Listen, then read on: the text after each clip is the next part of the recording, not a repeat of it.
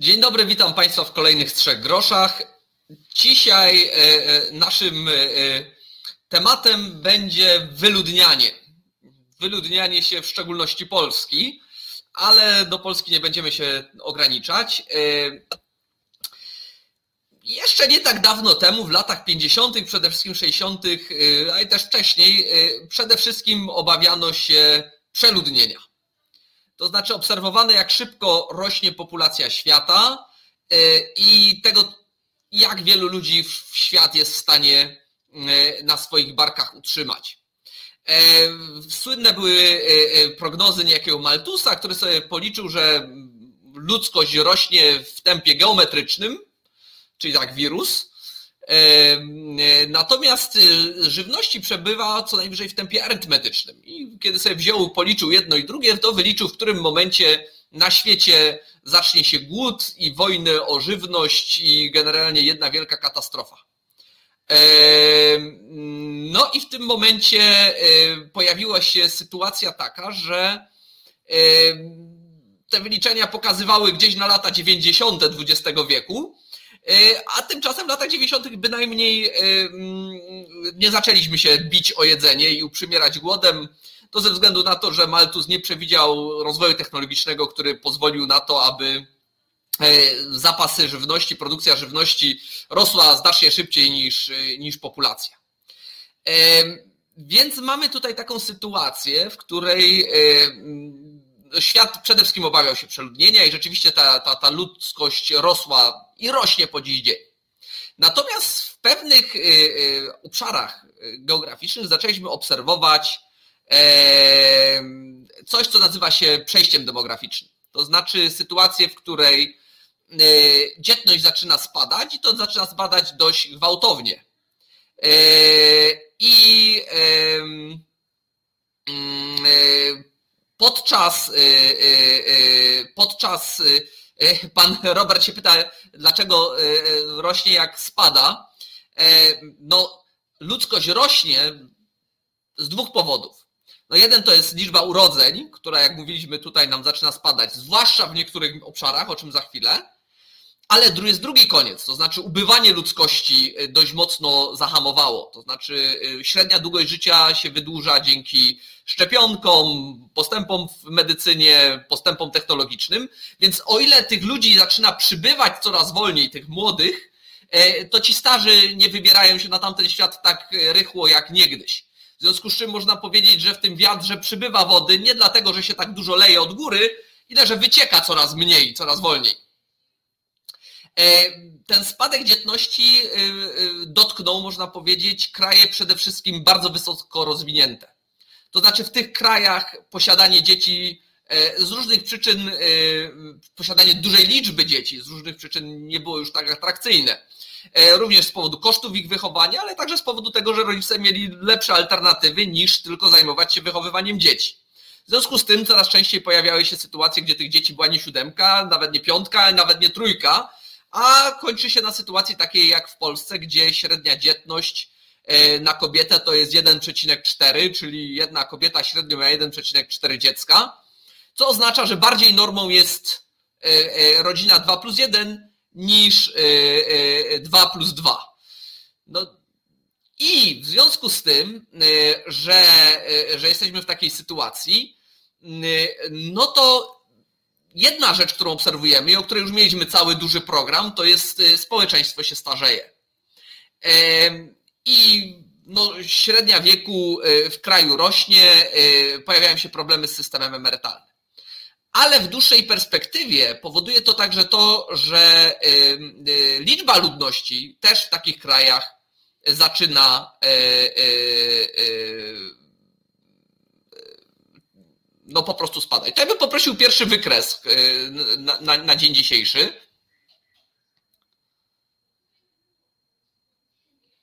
E, I tutaj widzimy y, taką dość ciekawą y, obrazek aktualizowany regularnie przez Rafała Mundrego, który pokazuje kwestie zgonów i urodzeń w ostatnich 12 miesiącach. Czyli te dane, które widzimy, to są dane nie za miesiąc, tylko za ostatnie 12 e, miesięcy. I to, co widzimy, to jest to oczywiście, że mm, zgony nam wystrzeliły i ten wystrzał zgonów, mm, one rosły od jakiegoś czasu, jak widać, ze względu na to, że społeczeństwo tam się starzeje. Natomiast tutaj widzimy, że te zgony nam wystrzeliły i one wystrzeliły z tego powodu, że mamy COVID oczywiście. I jak widać, no już nam zaczynają, ta, ta, ta, ta, ta suma z 12 miesięcy nam zaczyna spadać, bo ten efekt COVID-u nam zaczyna trochę zwalniać. Ale to, co obserwujemy jeszcze, to dramatyczny spadek liczby urodzin. E, I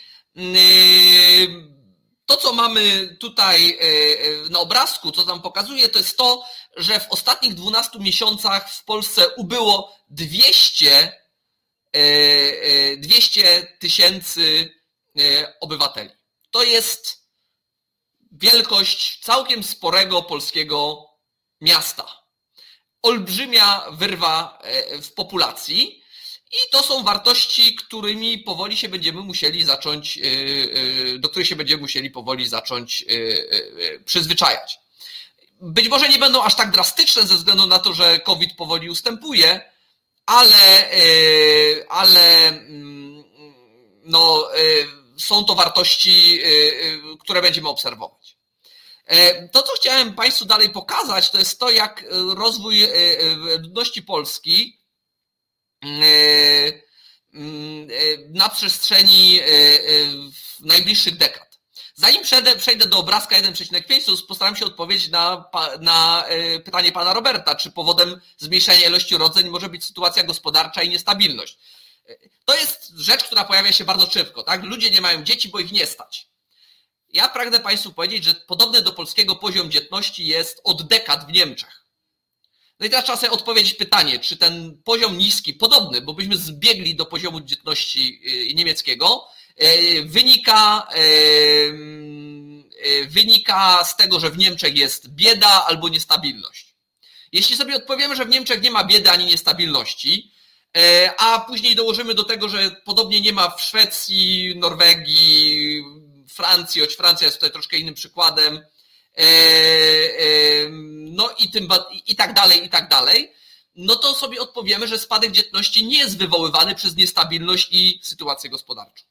Szczególnie jeśli, szczególnie jeśli popatrzymy na to, że E, e, e, że tam, gdzie jest wysoka dzietność, czyli ta dzietność dzisiaj oscyluje na poziomie 5-7 dzieci na kobiety, to są kraje bardzo biedne, często targane wojnami innymi niepokojami. Także panie Robercie, raczej jest na odwrót, to znaczy zła sytuacja gospodarcza i niestabilność raczej, raczej mają odwrotny wpływ, to znaczy zwiększają dzietność. No i pan słusznie zauważa, że majętność i wykształcenie zniechęcają do posiadania dziećmi. Tak? Podstawowym elementem, który powoduje drastyczny spadek dzietności, to jest wpuszczenie kobiet do szkół. Gdziekolwiek się to uczyni, dzietność spada na e, łeb na szyję. Ja nie mówię, że to jest źle, broń Boże. Ale przejdźmy do obrazka numer e, półtora, tak naprawdę, który pokazuje prognozy w zakresie tego, e, w zakresie tego, jak będzie populacja Polski wyglądać na przestrzeni następujących dekad. Tutaj mamy przeróżne prognozy i to nie są już najnowsze prognozy, bo tak naprawdę wyglądamy gorzej niż ta, ten scenariusz medianowy ze względu na COVID przede wszystkim oczywiście. Ale tak jak widzimy, e, ludność Polski z mniej więcej 37 milionów spadnie w, roku 2060 mniej więcej do poziomu 30 3 milionów, czyli będzie nam 4 miliony obywateli, ponad 10% y, populacji. I jak widzimy, właściwie każdy, każda prognoza, czy to pochodzi z Eurostatu, czy z GUS-u, czy z ONZ-u, czy z czegoś tam jeszcze innego, y, pokazuje no, podobną skalę spadku. Y, czyli musimy się liczyć, musimy się liczyć z tym, że ludności będzie w Polsce ubywać. Co więcej, tej ludności będzie ubywać zapewne nierównomiernie. Jeśli mogę poprosić obrazek numer dwa, który będzie nam pokazywał tutaj prognozę na rok 2030, czyli nie tak długo, no to widzimy, gdzie jest przewidywane zmniejszenie liczby ludności, czyli wyludnianie. Są miejsca, gdzie y, ludność będzie się zwiększać, to są te zielone To są te zielone miejsca, te zielone powiaty. No to są oczywiście popularniejsze miasta i ich okolice, od Warszawy przez Trójmiasto, Kraków, Poznań, Wrocław. Natomiast y, y, y, prowincja i ściana wschodnia w dużej mierze będzie się przede wszystkim wyludniać i to dość drastycznie. Tak, tak, tak zwana ściana wschodnia, co wynika jednej strony z migracji z tamtych miejsc do miast, a z drugiej strony ze starzenia się, starzenia się społeczeństw. Co jeszcze możemy zobaczyć? To, co mamy na obrazku numer 3 jeśli możemy prosić, to są prognozy tego, jak się właśnie te największe miasta będą e, e, zmieniać. Tak? I właściwie we wszystkich miastach spodziewamy się do 2050 spadku liczby ludności. Wyjątkiem tutaj jest jedynie Warszawa, która mniej więcej utrzyma swój, e, swój stan posiadania, może lekko urośnie. Natomiast wszystkie inne miasta będą tych e, mieszkańców e, e, traciły. No, najmniej takie miasta na przykład jak Kraków, który straci powiedzmy 5-6% mieszkańców, ale miasto takie jak Łódź ma się skurczyć o mniej więcej jedną trzecią. Dotyczy to też wielu miast z okolic, gdzie ja mieszkam, czyli na przykład na Zagłębiu, gdzie Sosnowiec też ma się skurczyć mniej więcej o jedną trzecią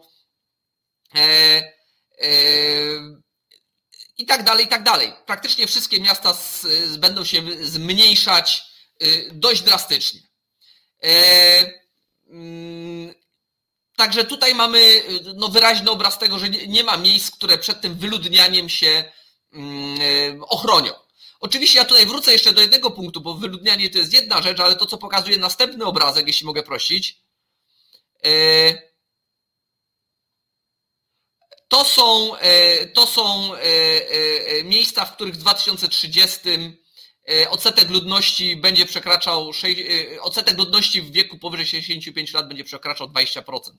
Czyli jedna piąta populacji będzie starsza, po co najmniej jedna piąta populacji będzie starsza niż, niż 65 lat. I jak widzimy, no są to całe województwa, tak? Tak jak województwo na przykład opolskie, E, śląskie, e, ale też jak już mówiłem, ściana wschodnia i, i, i, i, Pomorze, no to są miejsca, e, w których no, właściwie większość populacji będą stanowić staruszkowie. Ja tutaj do, odniosę się do gala anonimie, anonima.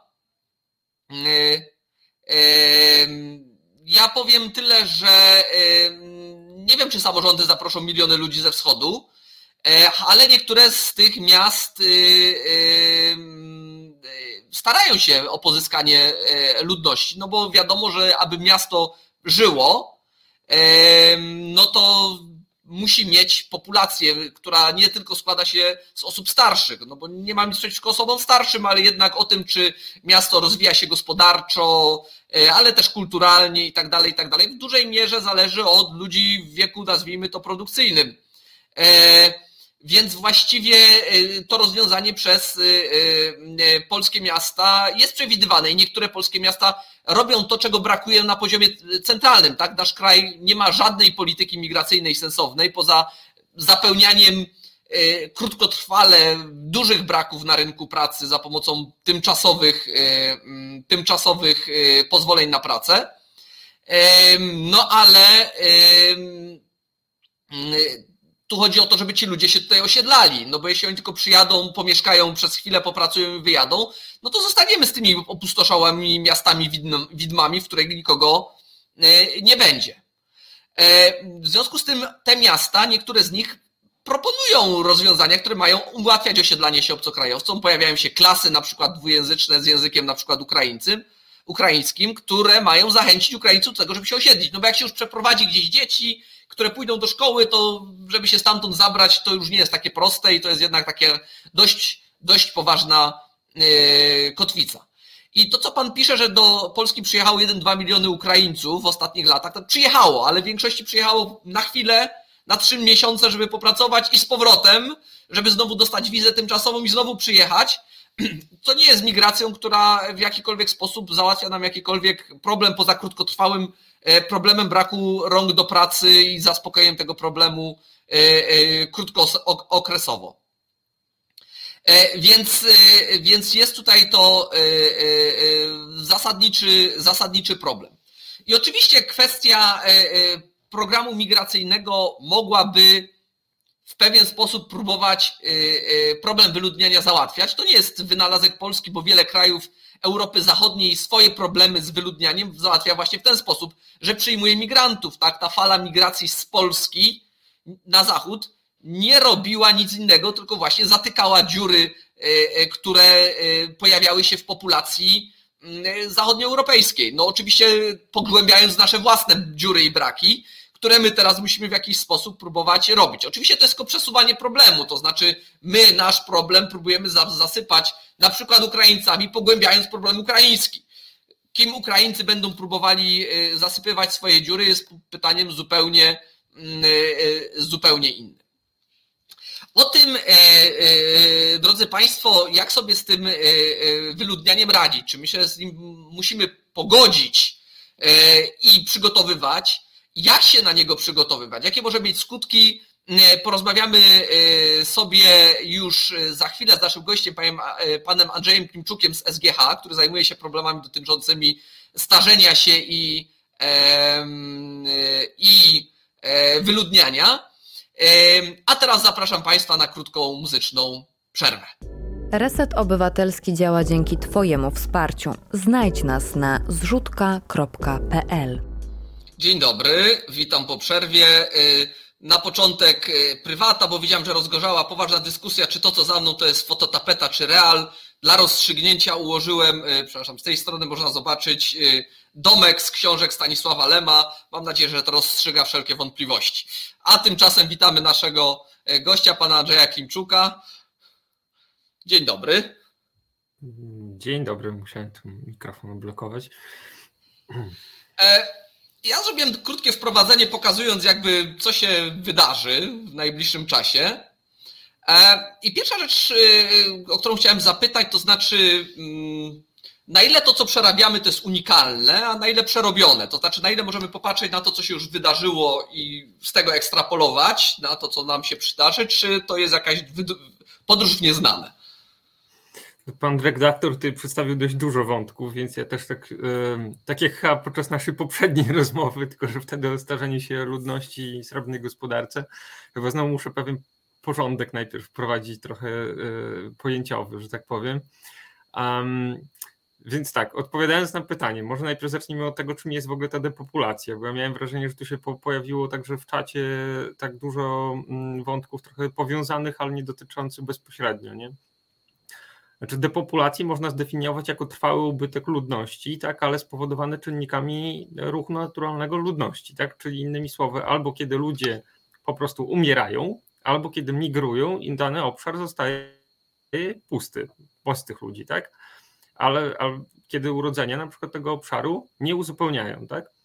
Możliwa jest też sytuacja taka, oczywiście jak to naturalne zjawiska, że mogą wystąpić czynniki zewnętrzne, jak dajmy to epidemia akurat w naszej sytuacji, tutaj się pojawiły te statystyki powiedzmy zgonów, gdzie e, no, na to nie mamy zbyt wielkiego wpływu, tak i może to, to, ten cykl zostać zaburzony, wręcz wzmocniony, tak? Będę podkreślał, że to jest pewnego rodzaju cykl, czyli że populacja może spadać, zmniejszać się w zależności od e, pory roku na przykład. Czyli na przykład teraz mamy początek grudnia, w grudniu zazwyczaj częściej ludzie umierają na przykład na grypę, co jest takim zjawiskiem falującym się, cyklicznym i co się co roku powtarza. Oczywiście, żeby tą zapowiedz, to od lat mamy szczepionki na grypę. Taki podaję przykład, tak? E, tak samo jest z falami urodzeń. Urodzenia też się częściej zdarzają e, raczej jesienią, ze względu na to, że raczej wiosną ludzie mają więcej hormonów i wtedy e, częściej powiedzmy, no, płodzą potomstwo powiedzmy. No, czyli są to pewne zjawiska powiedzmy biologiczne, tak? Takie psychologiczne, biologiczne, behawioralne. I tutaj takie porównania, które też się na czacie pojawiły, też są jak najbardziej na miejscu, tak? W sensie, że to jest e, cykl przyrodniczy, powiedzmy, tak? Więc jak już się z tym faktem pogodzimy, no to e, e, jakby pan pokazywał te mm, wykresy, ale wydaje mi się, że mm, gdybym wiedział, że będzie coś można pokazywać coś, to bym pokazał pewne mapy. Na mapach też to jest ładnie widać. Na tych mapach, które redaktor pokazał, było już widać e, to, gdzie będzie potencjalnie występowało wyludnianie się i że są to konkretne obszary i na tej podstawie można sobie już coś wyrokować, tak? Czyli że to już włącza się pewna ekologia, tak? Czyli że w jednym miejscu na przykład ze względu na to, że jest to teren e, rolniczy albo teren miejski, może być inny przebieg wydarzeń, tak? I też różnica, czy to jest teren przygraniczny, czy też nie jest to teren przygraniczny albo peryferyjny, też zmienia postać rzeczy, tak?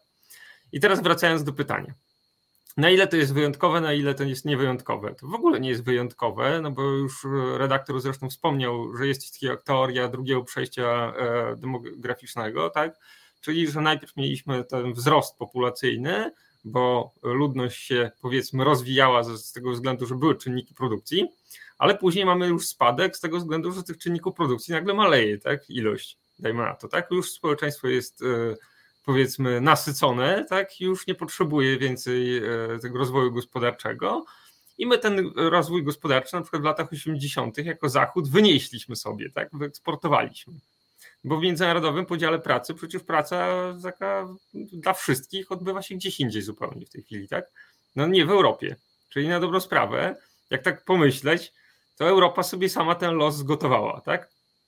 Wyludniamy się no, ale nie, dlatego, ja bym tutaj wejdę, wejdę w drobną polemikę, no. że, y, y, że y, wielkość populacji czy przyrost gospodarczy zależy od popytu na czynniki, pra, czynniki produkcji, czy w tym przypadku na pracę. No. Tak? No bo tak. gigantyczny tak. przyrost populacyjny mamy w krajach, gdzie specjalnego popytu na pracę nie ma, gdzieś w Afryce biednych, w Sudanie Południowym.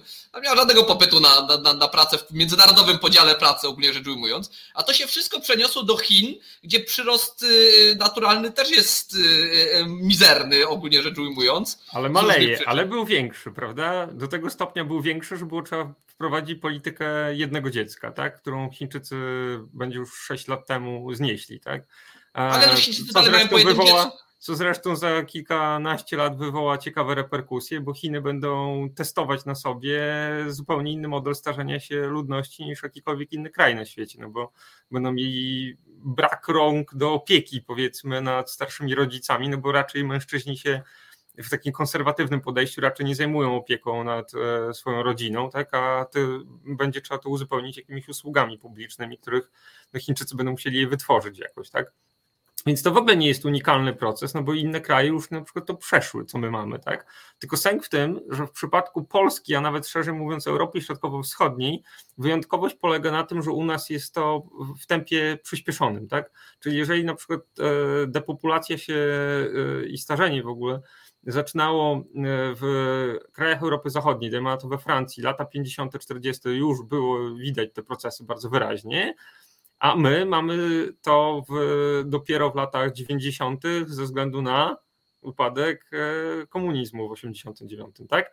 I wtedy mamy ogromne przekształcenia gospodarcze, które powodują, że nagle część z nas po prostu nie ma pracy takiej potrzebnej do tego. Mamy też Ale moment, znowu wejdę w polemikę. No. Bo przecież y, spadek poniżej y, punktu zastępowalności to mieliśmy jeszcze w latach 70.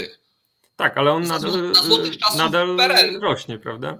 Ale zresztą to też jest ciekawe podejście, bo e, e, ja, ja, cały czas nie rozumiem, czemu się ludzie uczepili tego e, wskaźnika zastępowalności pokoleń, kiedy od lat już wiemy, że nawet gdybyśmy wyrównali do tego wskaźnika zastępowalności pokoleń, to nie nadrobimy strat, które już nastąpiły, tak? Bo jakość życia, którą mamy i tak jest już na tyle wyższa, że po prostu no, też się na czacie w pewnym momencie pojawiło, bogate społeczeństwa nie chcą się płodzić, powiedzmy, tak? No i to faktycznie tak działa, tak? Czyli ludzie szczęśliwi, bogaci, e, faktycznie e, to drugie przejście demograficzne zaczyna funkcjonować, jest mniej urodzeń, tak? Bo zaczynamy sobie cenić wyższą jakość życia, tak? Oczywiście. E, tutaj wrócę do tego, co Pan mówił o Maltusie. Oczywiście ten taki bardzo pozytywny, powiedzmy, mm, wariant, że będzie nas coraz więcej, będzie coraz lepiej, powiedzmy, i dla wszystkich starczy pracy i wszystkiego w ogóle starczy, no to y, oczywiście on tam, oczywiście Pan wspomniał o tym, że katastroficznie to widział, ale załóżmy sobie tak, nadal tego typu pozytywne takie warianty są widziane w większości miejsc, tak? Czyli jak się otworzy dowolny podręcznik demografii, to tam na dzień dobry są piramidy wieku, Czyli, że najpierw u, spodu mamy najwięcej dzieci, a starców mamy mało, tak? A przecież współczesne społeczeństwa wyglądają niemalże już odwrotnie, czyli mamy tą piramidę już pofałdowaną, bo albo ma taki kształt powiedzmy mm, dzbanka. dzbanka albo taki mm, klepsydry czasu, albo kształt odwróconej już piramidy niemalże. Czyli dzieci jest mało, starców jest dużo, ktoś będzie musiał te osoby starsze opiekować się, tak? Czyli aktualność tego, co nas się uczy nadal w podręcznikach jest delikatnie mówiąc wątpliwa, tak? Ale idąc dalej, na przykład z takich ciekawostek, na przykład kiedyś zajmowałem się zajmowałem to badaniem rynku pracy. W podręcznikach o rynku pracy czy HR-owych zazwyczaj nie znajduje się rozdziału o zwalnianiu pracowników, są tylko piękne rozdziały o tym, jak się pracowników zatrudnia, rozwija, ale już nie ma rozdziałów o tym, jak się pracowników zwija i wyrzuca na bruk, prawda? Czyli ta jakby pozytywna wizja rzeczywistości nadal jest e, obecna, tak? Idąc tym tropem dalej, przecież co my tu dookoła mamy, prawda? Mam się mówi, że będziemy mieli konsumpcję, tak? Czyli idąc tym takim tropem keynesowskim, jeżeli będzie konsumować więcej, tak, to będziemy mieli rozwój gospodarczy, tak? Bo będzie e, ten wyższy wkład wracał do gospodarki, tak? I dzięki temu będziemy mieli być może no, dobrobyt, albo coś, no, jakiś zysk do, czy przychody tak do redystrybucji, tak? A przecież to już tak do końca nie wygląda, tak? No bo teraz tę konsumpcję, owszem, napędzamy, ale do czego to prowadzi, tak? Prowadzi do dewastacji środowiska, w którym żyjemy na przykład, no nie? Czyli y, w efekcie podcinamy sobie gałąź, na której siedzimy, bo warunki życia, w których jesteśmy, są coraz gorsze, tak?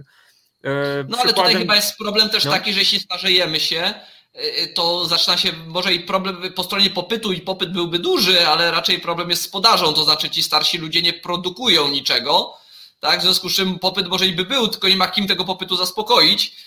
Pozostaje import, no ale tego się też nie da robić w nieskończoność w ten sposób, prawda? No tak, e, sęk w tym, że oczywiście jeżeli sobie niszczymy te warunki, tak, to oczywiście dalej zakładamy pozytywną wizję co y, się pięknie odbywa, jak się otworzy na przykład ten projekt, y, rządowy projekt y, z tej strategii demograficznej 2040, to on też jest zbudowany na takich pozytywnych podstawach, tak? Czyli że jeżeli tylko zwiększymy wskaźnik dzietności, no to znowu wrócimy do tego starych, dobrych czasów, kiedy wszystko było pozytywnie i się wszystko pięknie rozwijało, tak?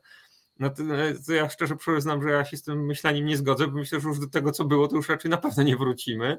E, no to jest poważnie wątpliwe, tak? Znaczy, no nie będzie. Znaczy, no tak. mnie się wydaje, że jedyny sposób, żebyśmy tam wrócili, to jakieś kompletne załamanie gospodarcze, regresja, nie wiem, atak na Polskę jakichś wojsk i, i dewastacja wszystkiego, no to wtedy no Dobra, to jest y, taki political fiction, tak? To możemy sobie różnych takich scenariuszy, że UFO nam wyląduje, nie wiem, czy bomba atomowa spadnie, inne rzeczy, nie wiem, atak terrorystyczny na jakąś niesamowitą skalę. E, nie wiem, wszystkie możliwe scenariusze końca świata można sobie przewidzieć, tak?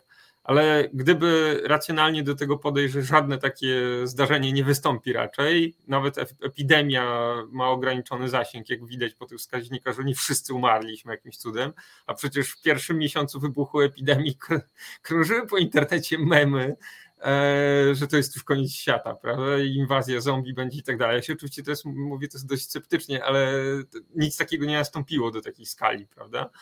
E, więc jeżeli y, uznaj, że jednak nadal te procesy są trwałe, które były, no to raczej nic się nie zmienia, tak? Czyli nadal piłka jest w grze, nadal społeczeństwo, y, znaczy ludność ubywa, nadal y, są pewne miejsca, gdzie się rozwój koncentruje, tak?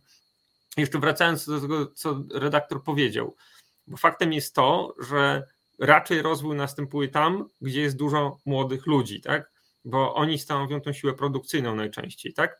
Ale Tutaj znowu jest trik, no bo przecież już od lat 80. wiemy, jak zaczęto mówić tylko o tym, że będzie społeczeństwo informacyjne, społeczeństwo wiedzy, jakkolwiek teraz będzie definicja, bo w międzyczasie się pojawiło, że będzie społeczeństwo kognitywne, co tam jeszcze, kreatywne i tak dalej. Już multum po prostu wersji było w pewnym momencie. E, no to już wiemy, że to wcale nie musi zależeć od tego, czy ktoś jest młody, czy nie jest młody, bo nadal można mieć kognitywne moce tak przerobowe w głowie, będąc osobą 80 plus i nadal y, dużą część produkcji możemy zautomatyzować, więc wcale siła mięśni młodego człowieka być może w niektórych sektorach wcale nie jest potrzebna, tak?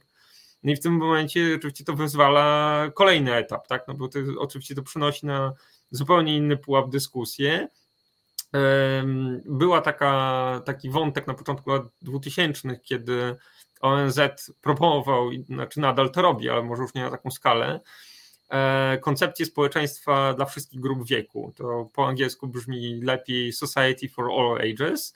I tam było takie założenie, że no skoro te jakby to, to właśnie wskaźnik obciążenia demograficznego, to jest ten e, taki zwrot e, wybitnie dyskryminacyjny, no bo zakłada się, że osoby starsze stanowią obciążenie, tak? Ale do obciążenia star ludźmi starszym wiekiem, no bo sam wskaźnik obciążenia demograficznego bierze też dzieci pod uwagę, prawda? Tak, ale chodzi o to, ale to jest druga wersja tego wskaźnika, tak? Są, y, może być osoby nieprodukcyjne i osoby produkcyjne, tak? Y, jakby może być inny podział. E, natomiast w wersji podstawowej zakłada się, że wszyscy w wieku produkcyjnym są obciążeni tymi dziećmi albo y, dziećmi plus starszymi, tak? No ale jeżeli są to osoby starsze są traktowane jako obciążenie, no to brzmi delikatnie mówiąc strasznie. E, I wracając do wątku. Czyli zakładano, że e, skoro będzie nas coraz mniej osób młodszych, to tych osób starszych do, do jakby, żeby było trzeba ich czymś zastąpić, takich pracę, będzie trzeba w końcu być może zatrudnić roboty na to miejsce. Tak? Ja jeszcze dobrych kilka lat temu pokazywałem na rozmaitych konferencjach wykresy, gdzie najpierw są ludziki, a potem są ludziki plus roboty po prostu obok występujące, żeby podtrzymać tą piramidę wieku. No i paradoks polega na tym, na ile to się zmienia też od strony takiej strategicznej, tak? Mam wrażenie, że się trochę zaczęło ruszać, bo jak ja się zaczynałem zajmować tą tematyką około 2007 roku, to o automatyzacji w kontekście starzenia się ludności prawie w ogóle nie mówiono, a w dokumentach strategicznych międzynarodowych do tej pory wcale to nie jest wpisywane, ale już od dwóch, trzech lat mniej więcej, od kiedy tutaj będzie trochę inna e, instytucja, od kiedy taki doradca, ekspert, nie wiem jaka jest polska dokładnie nazwa, bo chyba nawet nie ma dokładnego tłumaczenia, ONZ-u do spraw e, enjoyment, czyli jakby dobrostanu osób starszych, wydaje raporty raz e, do roku i jed, e, część z tych raportów dotyczyła bezpośrednio już automatyzacji, więc faktycznie wątek ten został podjęty. Sęk tylko w tym, na ile te rekomendacje, które są wykonywane, prawda, na ile one się przełożą później na konkretne rekomendacje dla państw. Ale jeszcze lepiej byłoby, gdyby były to zobowiązania prawne, a takie nie istnieją na chwilę obecną, tak? E, więc trik polega na tym, że jakby już zaczęto o tym myśleć, natomiast jakby na razie się nic jeszcze nie zmieniło, tak? Bo to jest jak, jak w kontekście mm, zmiany klimatu, tak? Jak teraz powiedzieć ludziom, na przykład w kontekście zmiany klimatu, że musimy zrezygnować z, tam schabowego wo, mięsa wołowego, jazdy suwem i tak dalej, bo niszczymy sobie planetę. Tak w tym przypadku tego procesu mamy coś takiego. Jak powiedzieć ludziom, że duża część prac, którą my wykonujemy, jest generalnie zbędna. Tak? Czyli w ogóle można zastąpić nas robotami, bo my już robimy tak, tak zwane te bullshit jobs, tak? Czyli duża część naszej roboty już jest tak naprawdę zbędna, a tylko można algorytmy po prostu wykonywać, znaczy już rozpisać na niektóre czynności. Czy to są usługi księgowe, informatyczne, praca w banku, nawet mogą być bardziej zaawansowane czynności. Zostają w takim razie dla ludzi być może jakieś czynności takie konceptualne, powiedzmy, tak, czy kognitywne czysto. Stąd wbrew pozorom to myślenie o takim społeczeństwie wiedzy raczej nie, nie umrze zbyt prędko, no bo być może tylko taka praca nam wkrótce zostanie, tak. Więc to ja nie chcę dorzucać, że tak powiem, takiej kropli dziegciu i takiego jakby depresji, ale to jest coś, co jest przed nami, tak. W tym tak, kontekście. O, o, automatyzacji w tym kontekście mówi się od dawna, aczkolwiek, y, że tak powiem, widząc jak to postępuje, to nie jest tak oczywiste, jakby się wydawało. I, i są oczywiście takie zakresy, które zautomatyzować łatwo, ale inne, które wydawałyby się proste, zautomatyzować niezwykle trudno, tak? Czyli nie, nie, y, weźmy, nie wiem, y, nie można się spodziewać w najbliższym czasie robota, który będzie układał kafelki, bo to jest zbyt skomplikowane, mimo że praca wydaje się być, no co, no, pokój, kostka, kafelek ułożyć, a to jednak się okazuje być dość skomplikowane koniec końców. Okej, okay, to czepiając się tego przykładu mogę polemizować, no ale po co ten robot ma właściwie układać kafelki, skoro już są dostępne roboty i w Chinach i Holandia w Europie, w tym Prymwiedzie, które mogą wybudować cały budynek w ciągu doby, tak? I on już nie układa kafelków, bo on układa cały budynek, tak? Po prostu wylewa go, yy, wylewa beton po prostu yy, w ale takie betonowe wzorze. ściany to, to działa, to działa jak drukarka 3D to działa jak drukarka 3D, tak, po prostu tak. wylewa jak formę, tak? E, czyli właściwie już nie, nie musi kafelków układać, bo to już jest zbędne. No, najwyżej przyjdzie ekipa e, e, wykończeniowa, taki po robocie jeszcze, który już to wszystko wyleje, tak jeszcze tylko do, dopieści resztę pracy, tak? Czyli tak naprawdę duża część rzeczy już jest. Tak? Jest takie powiedzenie jednego z pisarzy science fiction, nadal żyje, że no przyszłość już tu jest tylko nierównomiernie rozłożona. Tak? To dokładnie to z tym mamy do czynienia. I wrócę jeszcze może do tych map, bo Pan pokazał na tych mapach tę, tę depopulację, gdzie ona następuje. Ja chciałbym podkreślić, że są pewne konkretne miejsca w Polsce, gdzie to jest bardziej nasilone zjawisko. Może na tych mapach to szybko migało, to może nie było widać. To ja może poproszę realizację, żeby włączyły tą mapę Polski z Tam była taka zielonkawa. Taka. zielonymi. Zobaczymy, czy, czy, czy, czy nam dadzą radę włączyć. O. o nie, nie, to tak. jest czynnik wieku. Czerwone i zielone. Zobaczę, który to jest numer obrazka, żeby można było. To jest numer dwa. O, właśnie. Eee, Możemy tak, na cały e- ekran, żeby to można było, żeby lepiej było widać. Tak, Państwo sobie spojrzą, najbardziej czerwone miejsca są w południowej części województwa podlaskiego, to jest e, e, Kleszczele, Mielnik, Hajnówka i okolice. I to już tak naprawdę było wiadomo, że to tutaj się tak e, zadzieje, że tak powiem, się zaczerwieni od przynajmniej 20 lat, więc tu jakiejś szczególnej różnicy nie ma. Oczywiście, jak ktoś jest biegły w mapach, to wie, że tam jest trójstyk granic między Białorusią, Ukrainą i Polską, plus trójstyk województw, czyli Mazowsze, Podlasie i Lubelszczyzna. No i podobnie na tej mapie też widać ten wschód y, województwa lubelskiego. Y, I później jest jeszcze podobna sytuacja na Dolnym Śląsku, okolice Opola i tak dalej. Plus całe okolice, to jest województwo pomorskie, jak się nie mylę, całe okolice Szczecina e, jest po prostu na czerwono, tak? Ale jak się spojrzy na e, tutaj ta mapa tego już dokładnie tak nie odzwierciedla, bo ona jest na mm, chyba po poziomie gmin, na, tak, gmin, to jak się spojrzy na poziomie miast, e, sytuacja jest jeszcze bardziej intrygująca, bo wtedy widać dokładnie, że na przykład w województwie lubelskim większość terenu, że tak powiem, zasysa się, ludzie migrują po prostu do Lublina, w województwie podlaskim migrują do Białego Stoku, w województwie warmińsko-mazurskim do Olsztyna, ale zostają duże połacie, gdzie ludzie po prostu wyludniają się obszary. Tak? Czyli na przykład tutaj też świetnie widać przy Elblągu i przy wodzie kaliningradzkiej. Tak? Oczywiście jak ktoś zna ten teren, to wie, że to jest teren też nieprzystępny do życia specjalnie. Tak, Opole to niedolny Śląsk, to jest racja, słuszna uwaga.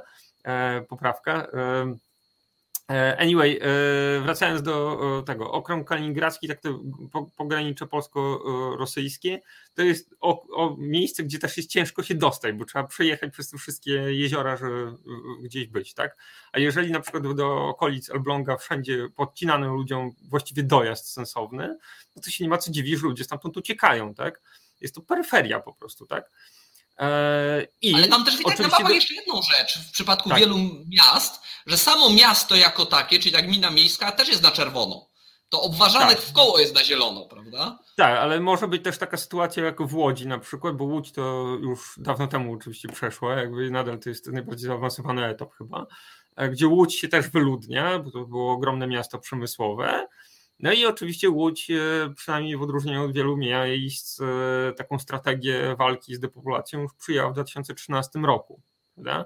I teraz pytanie brzmi, na ile, ile e, miast powiatowych w Polsce ma jakąkolwiek świadomość tego, że powinno coś z tym fantem robić? Tak? Bo co, co innego jest w sytuacji gmin e, wiejskich, które szczerze powiedziawszy myślę, że są w takiej patowej sytuacji, że niewiele mogą zrobić. Tak? W sensie że raczej się należy pogodzić z tym, że ten proces raczej będzie postępował i, i to wyludnianie po prostu spowoduje, że no będzie więcej areału dla mniejszej ilości rolników.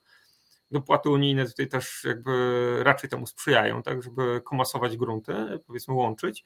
Natomiast w przypadku miast, no, jak, jak sytuacja się e, obrazuje, to wystarczy odwiedzić Łódź, tak, żeby zrozumieć sytuację. Tak? Czyli mamy tak zwaną perforację miasta, czyli to wygląda jak ser szwajcarski, czyli że są dzielnice, są, które są puste i są dzielnice, które są pełne, tak? Są dzielnice, które są bezpieczne i są dzielnice, które są niebezpieczne, tak?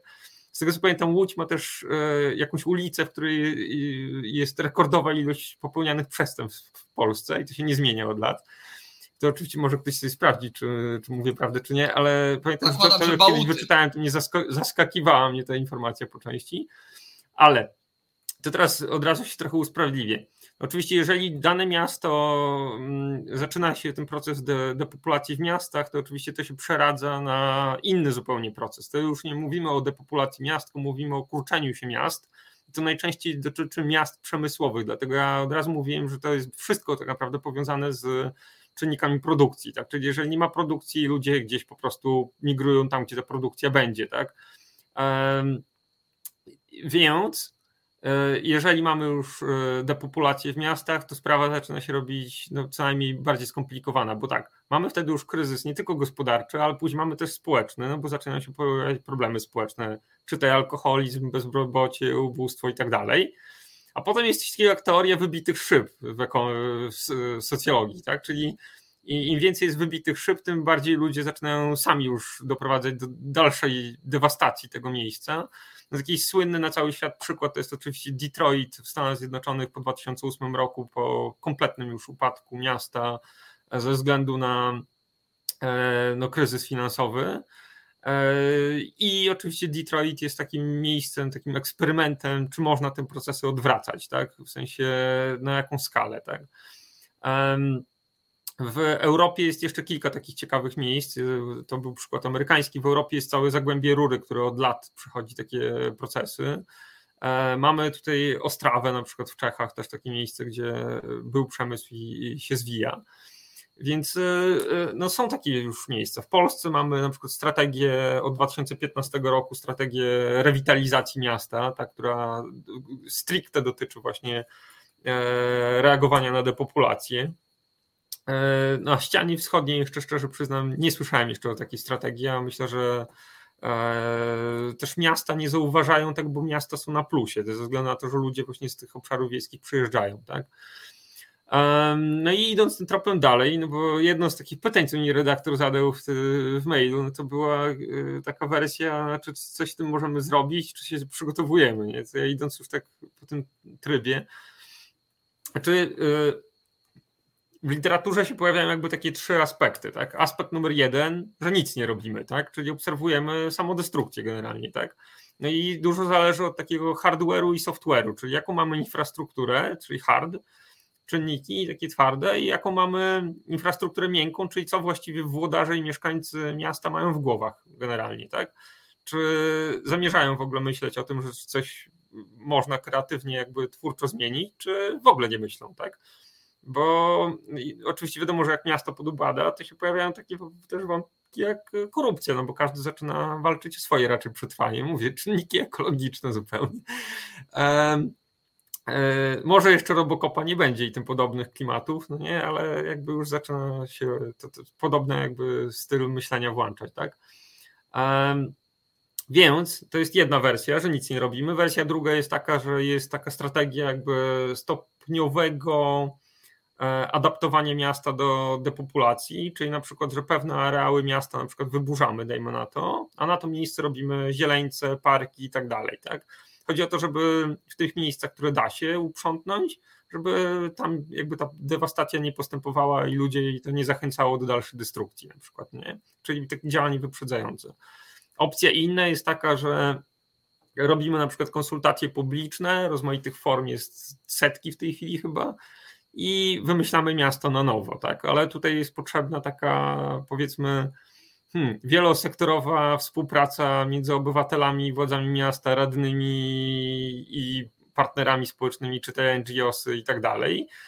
No i pytanie brzmi, na ile nasze miasta na przykład są w stanie coś takiego wygenerować na przykład, prawda? kiedy z jednej strony jakby miasto czy gmina miejska nie, niewiele może czasami, bo e, nie ma albo środków, albo nie ma kompetencji, a z drugiej strony na przykład wojewoda może powiedzieć, że blokuje niektóre czynności, prawda? Bo, bo tak sytuacja na przykład obecnie wygląda. E, albo może nie być środków unijnych, dajmy na to, no nie? E, sprowadzając na przykłady. No i może być też planowe zmniejszanie miasta, tak? Czyli w sensie obcinamy, wyburzamy coś, ale na to miejsce nic nie robimy E, mogą być takie rozwiązania, jak na przykład no Niemcy to testują od dłuższego czasu, to też w Polsce są znane chyba raczej przykłady, gdzie e, na przykład e, obszary po kopalniach tak się zagospodarowuje, robi się muzea, baseny, kąpieliska i tak dalej, nie? To na Śląsku się odbywa dość mocno. Tak. Muzeum no. Śląskie jest przecież w starej kopalni Katowice, pięknie zrobionej zresztą. Dokładnie. Znaczy, pytanie tylko brzmi, na ile to jest w stanie zastąpić poprzedni stan posiadania, że tak powiem, tak? Czyli no raczej nie, niespecjalnie, tak? No bo to jest atrakcja turystyczna, ale chyba wszyscy wiemy, że raczej, albo się domyślamy przynajmniej, że z turystyki no, wszyscy nie wyżyjemy, tak? Oczywiście jest taki klasyczny już przykład, co jest w literaturze podawane, ale i na, na plus i na minus, tak? Czyli Bilbao, które ze względu na budowę tego Muzeum Guggenheima, tak, jakby z całą tą otoczką sztuki publicznej, tak, e, przyciąga ludzi z całego świata, bo ludzie chcą to odwiedzić. No, ale prawda jest taka, że i to powiedzą krytycy, że tak naprawdę w tym mieście poza tym nic nie ma, tak?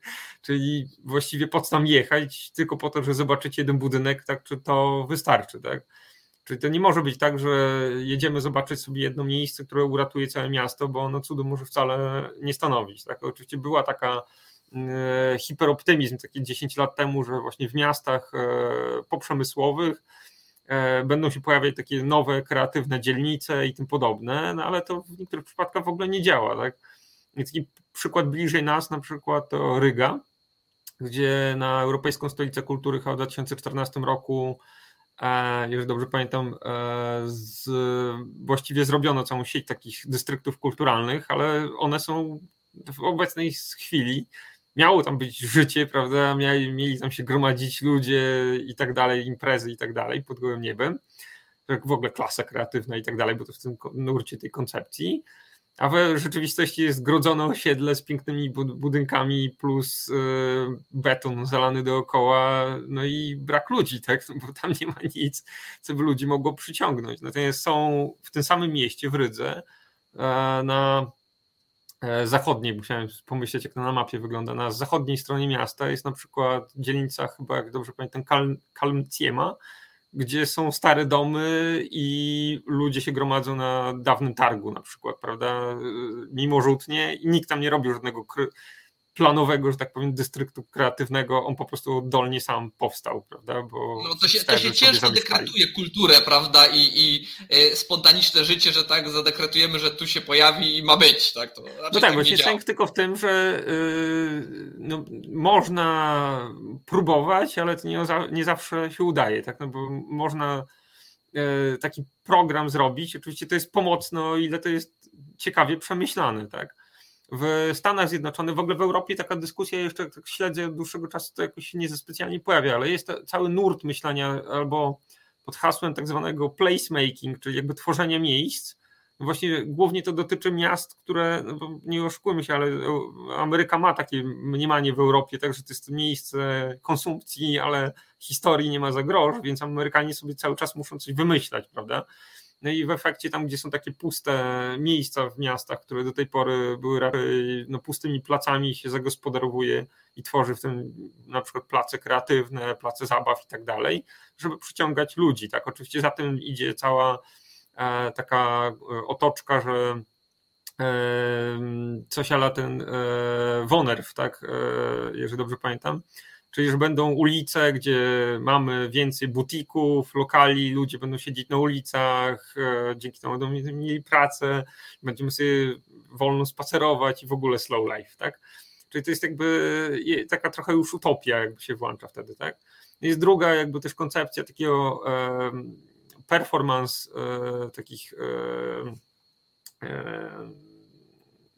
jakby planingu, gdzie mieszkańcy za zaproszeniem władz no, jakiejś gminy, dajmy na to, takie proponują działania kulturalne, kreatywne, które będą dzielnicę ożywiać. No nie, ale znowu, jeżeli e, ten wkład ludzki, powiedzmy ten software i mindware taki w głowach, tak ludzi jest kiepski, czyli czy powiedzieliśmy po polsku, że kapitał ludzki czy kreatywnie jest niski, powiedzmy, no to raczej nic się nie zmieni, tak? No bo ludzie muszą mieć jakąś wyobraźnię, co można zmienić, tak? No nie będziemy chyba raczej zmuszać, tak już sceptycznie powiem, zmuszać na przykład ludzi w dzielnicy robotniczej dawnej, tak, gdzie mamy samych to byłych górników, którzy raczej takimi rzeczami się nigdy nie zajmowali, a na przykład po 20 latach życia po upadku kopalni, no raczej mają problemy z alkoholizmem i bezrobociem niż myśleniem o, o kreatywnych jakichś inicjatywach, tak? Czyli y, no w takich jakby warunkach raczej wprowadzenie czegoś takiego jest raczej no, trudne, tak? Więc y, no, no musi być jakieś powiązanie logiczne, tak? Mnie zostało nam bardzo mało czasu, a ja chciałem jeszcze jedną rzecz y, bardzo krótko poruszyć. Znaczy, my rozmawiamy tutaj o kontekście bardzo lokalnym, tak? Co gmina, co miasto może zrobić, żeby, nie wiem, obserwując, przeciwdziałać albo jeszcze coś innego. Natomiast my stajemy w, przed wyzwaniem ogólnokrajowym tak naprawdę. Jasne, że są miejsca, gdzie nie, tego wyludniania nie będzie, jak widzieliśmy na tej mapce, ale jednak ta czerwień dominuje, ogólnie rzecz ujmując, patrząc na kraj, no ze względu na to, że populacja kraju się będzie zmniejszać jako, jako tako ci zieloni są kosztem tych, którzy są głęboko czerwoni. Jak można kraj jako taki na poziomie centralnym próbować przygotowywać na to, co się dzieje i temu przeciwdziałać. I czy my coś w ogóle w tym kierunku robimy, czy to jest po prostu rzecz, o którą się w ogóle nikt nie zajmuje, bo są ważniejsze sprawy, nie wiem, trzeba mm, tam jakiś, nie wiem, komuś wręczyć okolicznościową monetę na okoliczność obrony granic wschodnich, czy to co jeszcze innego.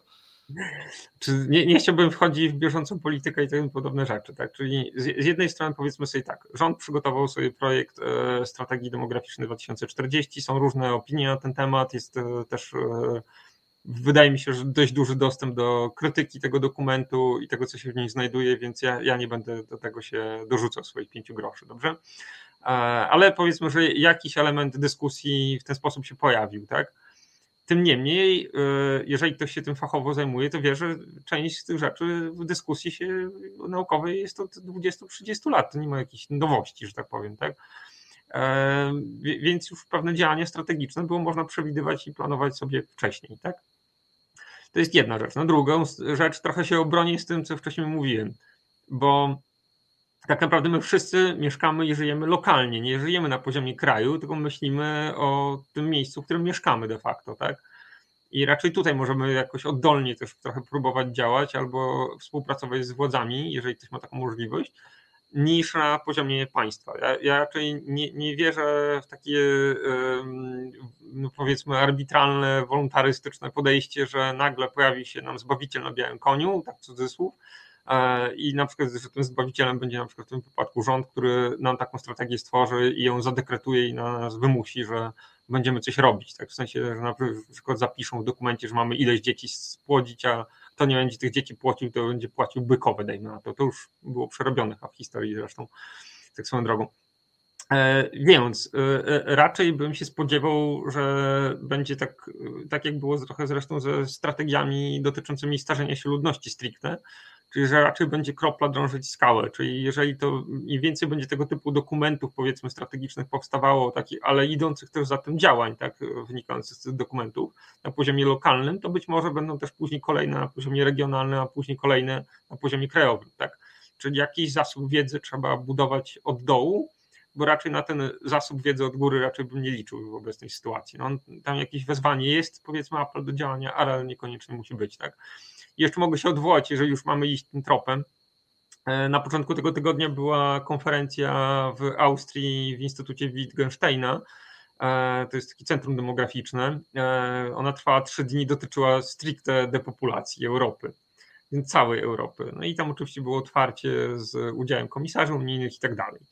Więc tak naprawdę problem jest też na poziomie unijnym, głównie ze względu na albo peryferyjne obszary na terenie Unii Europejskiej, e, tej zachodniej powiedzmy, albo ze względu na całą Europę Środkowo-Wschodnią. Tak? Czyli są na przykład takie obszary w Europie jak e, północna Rumunia, gdzie właściwie można przejechać ogromną ilość terenu i nie spotkać żywej duszy. Tak? Można nawet niedaleko od nas, ja blisko mieszkam Litwy, Łotwy i Estonii, więc raczej te tereny mi są bliskie, gdzie gęstość zaludnienia jest znacznie niższa niż gdziekolwiek w Polsce. Można też nie zobaczyć żywego człowieka i jakoś życie się dalej toczy. Tak? Czyli one już są wyludnione, te miejsca, one też się bardzo szybko wyludniają, ale to nie oznacza, że jakby to jest koniec świata. Tak? Tylko Brzmi jest... jak bardzo przyjemne miejsce do życia, szczerze, zwłaszcza jeśli ktoś jest introwertykiem, tak jak ja. Ale powiedzmy sobie tak, Komisja Europejska zdaje sobie z tego sprawę, że potrzebna jest interwencja na poziomie całej Unii Europejskiej, więc jest też masa dokumentów już od dłuższego czasu na ten temat produkowana, więc jakby zaskoczenia nie ma, tak? tylko że ja bym raczej na nie liczył na jakieś cuda, ewentualnie na konkretny fundusz, który może finansowo wesprzeć dane podmioty i na przykład gminy w tym wypadku, ja bym widział jako potencjalnych koordynatorów takich programów, tak? bo to jakby też ze względu na kompetencje automatycznie wynika. Nie? E, także nie musi być to aż tak depresyjnie. Z jednej strony unijnie, z drugiej i jakoś kropla drąży skałę, żeby rządzących też przekonać do tego, że w tym kierunku coś warto zrobić. Obawiam się, że e, nasz czas właśnie ubiegł. Bardzo dziękuję za rozmowę. Tutaj jeszcze sporo wątków warto by było poruszyć, ale to może kiedyś nam się uda następnym razem e, do tematu wrócić. Tym razem, tymczasem bardzo dziękuję za przyjęcie zaproszenia. No, proszę bardzo, oczywiście ja się jeszcze odniosę do pewnych wątków tutaj z komentarzy, bo tak trochę jednak próbowałem coś zerkać na bok, chociaż to było trudne. Um, oczywiście tutaj y, y, widzę, że ktoś tutaj powiedział, że to jakieś stereotypy powtarzam i tak dalej. Nie, ja tylko podaję pewne przykłady, takie do czego może w takim negatywnym e, rozumieniu tej sytuacji to prowadzić, tak? E, ja nie mówię, że coś jest pozytywne kompletnie czy negatywne, bo może być różnie odebrane, tak? Ja nie znam odpowiedzi zresztą na wszystkie pytania, jakie usłyszałem, więc y, możemy sobie tylko dywagować, powiedzmy sobie. E, dziękujemy gościowi, dziękujemy Państwu. Zapraszam już za tydzień na trzy grosze, a tymczasem musimy ustąpić miejsca kolejnej audycji. E, dobranoc Państwu.